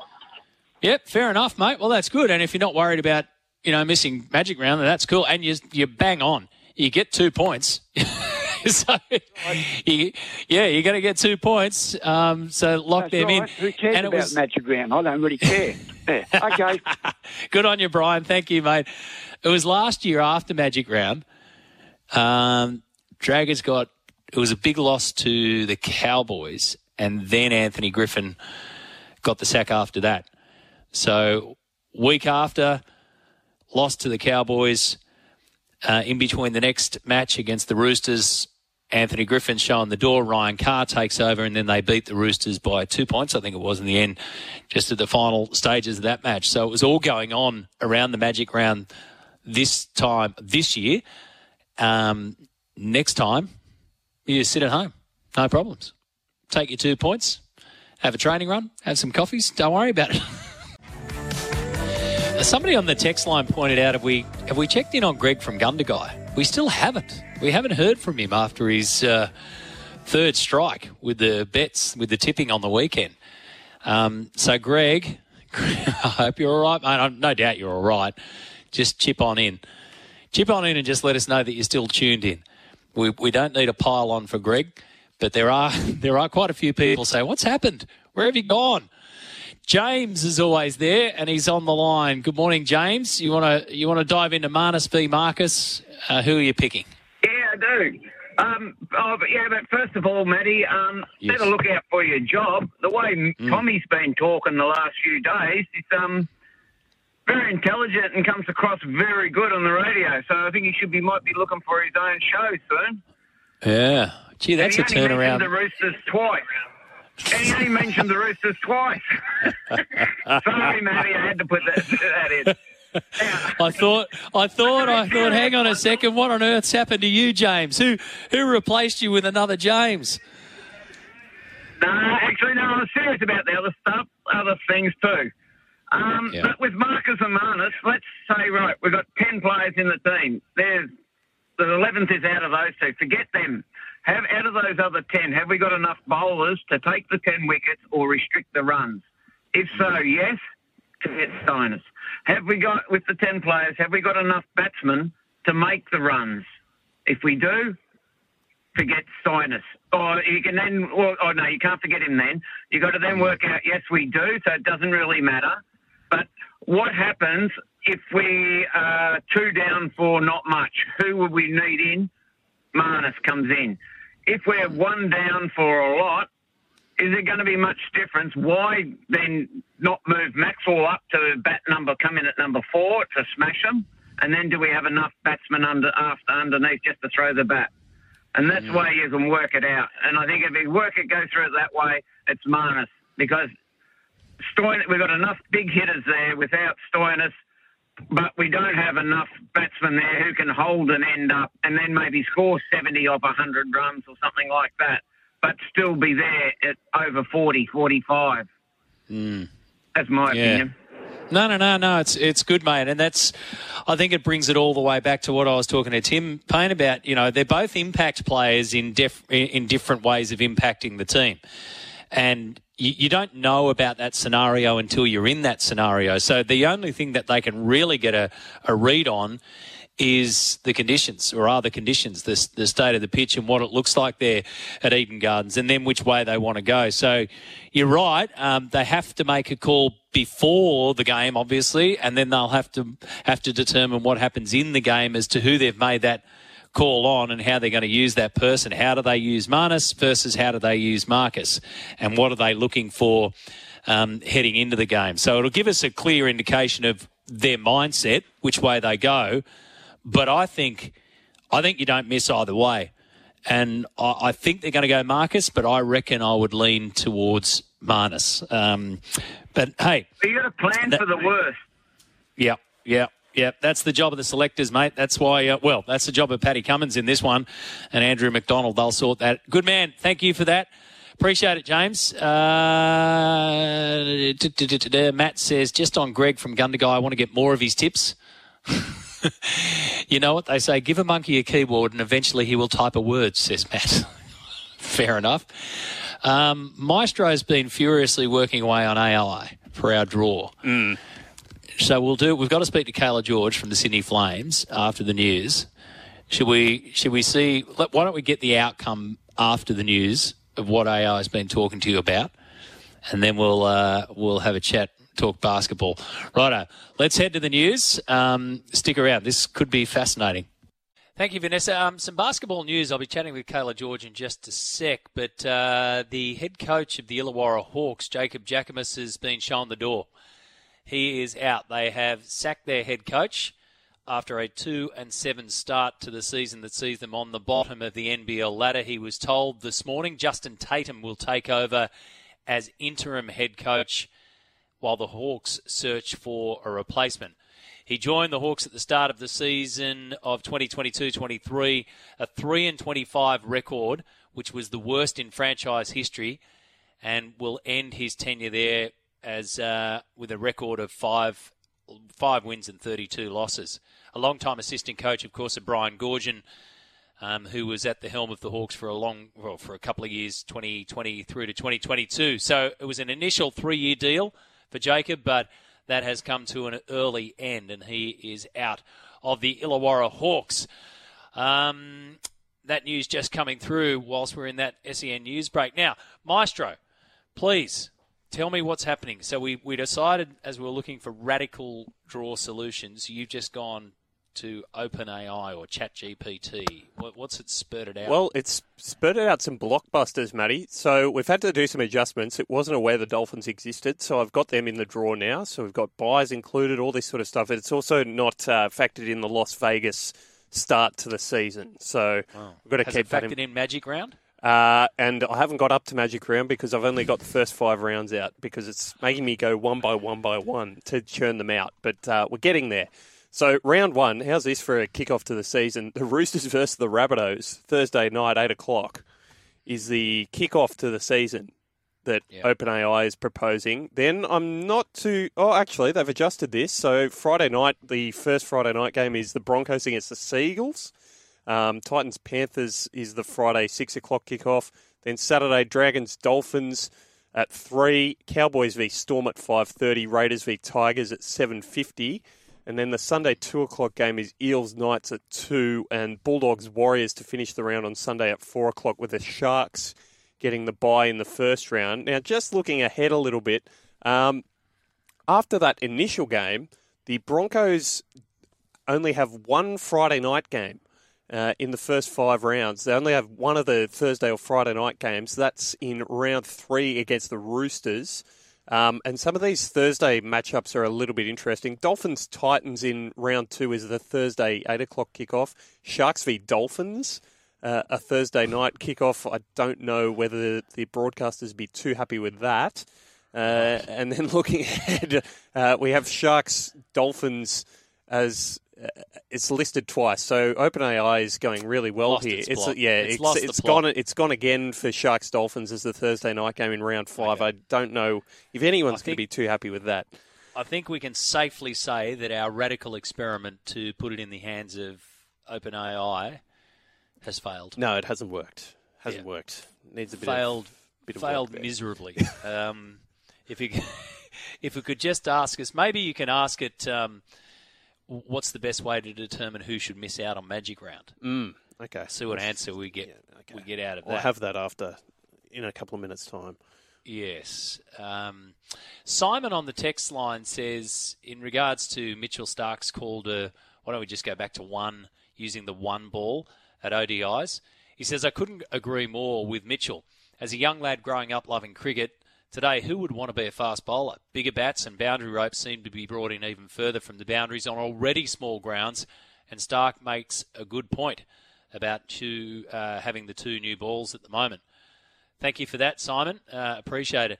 Matty, James was spot on. You need to prepare for the worst. Fairy tales are just that. Two of these last four teams are going to lose quick wickets. The fairy tale will be done unless you have Marnus or Virat. There's a stat floating around says this listener that Marnus has a 100 plus strike rate on actual matches he's been asked to bash for. Right. Okay. So he, he goes when he needs to go. Is that what you're saying there? Ted says thoughts on season's draw with expansion in the West, New Zealand and PNG, 20 teams, two conferences of 10, 20 rounds, play each other in conference twice with a rep period in the middle, origin games, international games, top four in each conference plays into current finals makeup, then points for and against becoming vital as both conferences' top four blend together to create who finishes 1 to 8, says Ted. Um, thanks, Ted. Yeah, well, that's. I mean, life's going to be a little bit easier in terms of the draw, isn't it, when we get to 20 teams? But that's a while off yet.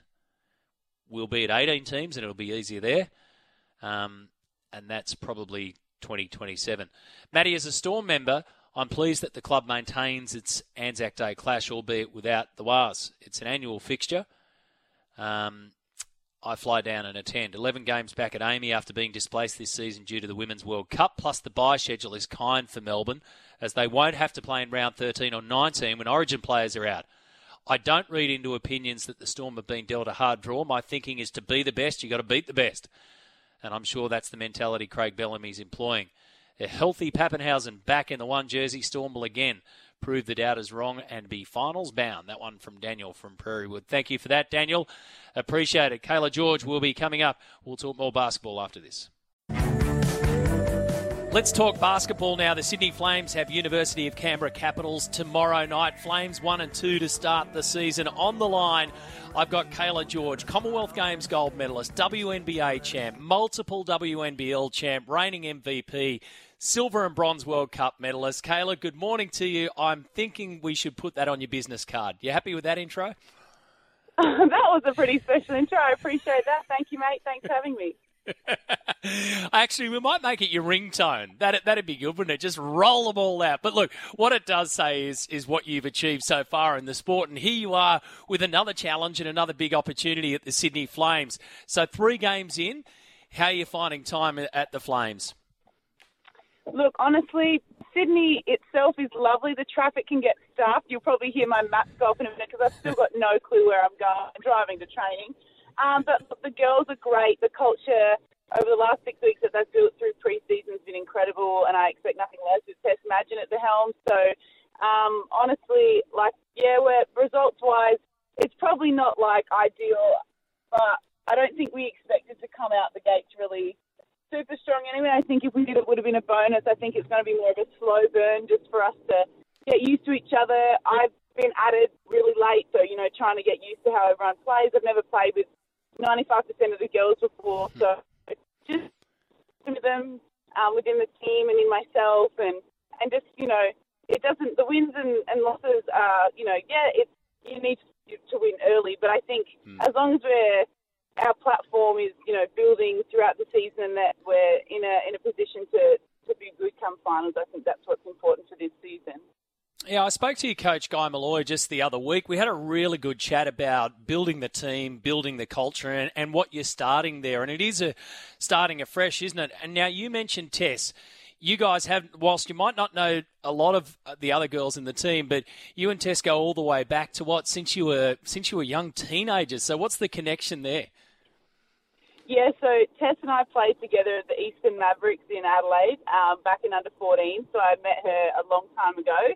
Um, so we've been, yeah, pretty much besties for over two decades, which is crazy when you think about it, because we don't act like we're that old, but it's crazy.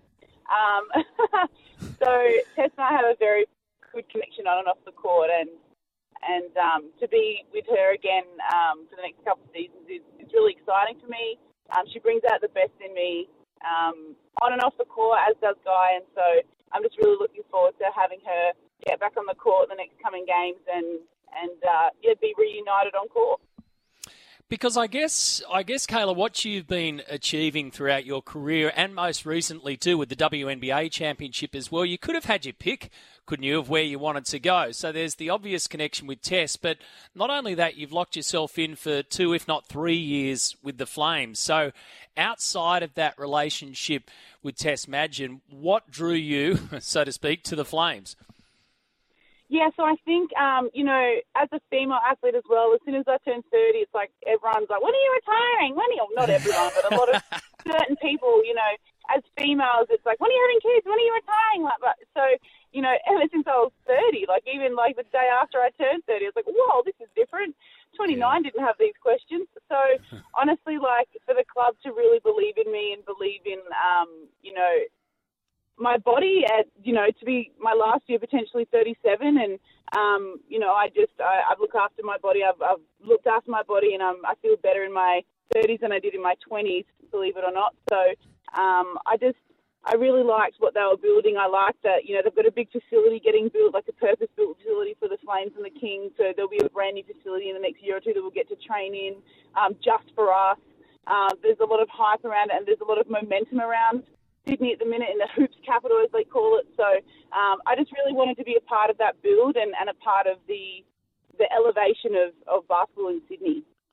You've got the obvious experience in the WNBL and you've achieved it all at this level, but the international experience also you've you've achieved at the highest level there. So what do you bring what can you bring from an international perspective to the younger players around the team and the squad? Yeah, that's a really great question. Honestly, I just like to lead by example, and and you know, I just like to make sure that everyone around me is really good and thriving, and that's kind of how I thrive. And and to put the Lara McSpadden and the Isla Juffermans under my wing, and just really just um, motivate them to to jump to the next level and really you know reach the highest ceiling of their game, and and by doing that, really create a sisterhood bond with them so that they can really feel that love that, and care that I have for them, so that they can it brings out the best in them, right? And then they can you know watch me lead by example on court and off, and, and hopefully that they can take something of how I do something and add it to their own, and, and you know lead the next people after them. So um, I just like to really look after people mentally. I think that that's really big, and and making sure that people are really you know in a good spot because I feel like when people are in a good spot, you get the best out of them. So then from one through to eleven or twelve, however many players you've got, everyone's feeling good, and you know you're getting the best out of everyone. So you know that's what you want, right? Yeah, and the more we speak to, to you guys at the Flames, especially this year, the more we're getting the understanding of of how much you're looking after each other and what you're trying to build, and that's really clear and and present, right? Which is awesome. Then you got to switch on. So the professionalism must kick into you. How intense do the training sessions get? What about when you're dropping games and, and you're starting to, uh, you know, ask each other those serious questions? Is there a definite switch that you guys can flick on? Yeah, I think I think there is, but I think as a group we're we're learning each other's switches and we're learning. Um, you know, like in, against Bendigo and Mildura the other night, we had a 15 point lead at halftime and almost lost the game. But I actually preferred that we, you know, made some mistakes. They had some good looks and they got back into the game because it's those moments with a with a young team that actually builds character and resilience. So I, I would have rathered that how it turned out. I mean, yes, we won, but even if we'd lost by a couple points, in those moments, like that's where you build and you get an understanding of your teammates. When you win by 30, you don't because everything's just roses and petals, right? Like mm. you really, you really need to grind out wins sometimes to really have an understanding of each other. So in these early stages, while we're learning, like what, how everyone clicks and how everyone moves and the professionalism and all that kind of stuff, which all is just part of it. Like I think moments like you know I lost the other night to Boomers. We're going to come back into training today. I'm on my way to training now, and we're going to watch some tape. We're going to learn from that and keep moving forward as a team, as a collective. And it's how we do that which will build our character. So I don't actually think losses are terrible at this point in time, especially for a group as new as us. I think that we'll just, you know, as long as we're all buying in, which for the most part, like I feel like we're all buying in. Yeah, losses suck, absolutely, but some of that's self-inflicted. Um, you know, some of the, the mistakes we make on the court, so a lot of that can be rectified, and, and we can go back and, and work hard and, and together as a collective learn how each other bounces back and, and really get on board the same train and, and keep pushing forward, if that makes sense. Talk to us then about what you get up to off the court, aside from dealing with Sydney traffic and, and relying on your maps to get you through. But As what I'm else? sitting in the longest line at the minute traffic. oh, mate, welcome to Sydney. What, so, what what else do you do, takes your interest, and what do you do away from basketball? Oh well, I don't know if you know this, but my daughter Pearl takes up a lot of my time. She's one, and she's a, a bloody little legend. So she definitely is. Just has majority of my attention off court, which even when I'm on court, to be honest, I'm always looking around for her. Um, but no, I also have four dogs. Right. So what type? I um I have two Siberian Huskies and two mini Dachshunds, but my Huskies are a lot older, so they're super chill. But my Dashies are a little two and three, so they're a bit more active. But I think they think they're wolves. So I, essentially, I tell people I've got four wolves. I've got a whole wolf pack. Um, but yeah, so I'm not, you know, walking them, I'm hanging out with Pearl, or I try and get out of the house a lot, get the puppies out to a park, get Pearly out to a park. She's the last month or so just started walking around and discovering new, you know, new feelings on her feet. She just really was comfortable to walk on grass yesterday because it kind of freaked her out for a while, but she started walking on grass now. So it's all the little things. So I love just being out with my family. Obviously, my husband's here too, and just yeah, getting out and about. I don't mind a bit of online shopping, um, but I'm not sure that anyone wouldn't. Um, yeah, so that's kind of yeah. Just I like to spend my time with my family. I feel like I'm away a lot too from my you know my family up in. So especially when I'm home, I just like to catch up with mum, sister. My sister just had her fifth kid, so just you know catching up with all the nieces and nephews, and um, yeah, look, it's very much family fun for me. Ah, it's awesome. You've got your hands full. We absolutely love it. It's been wonderful talking to you this morning. Look, Gust, uh, best of luck, I should say, against uh, UC Capitals tomorrow night. Um, let's see where this journey takes you for the Sydney Flames because it's only just the beginning. So thanks for your time this morning.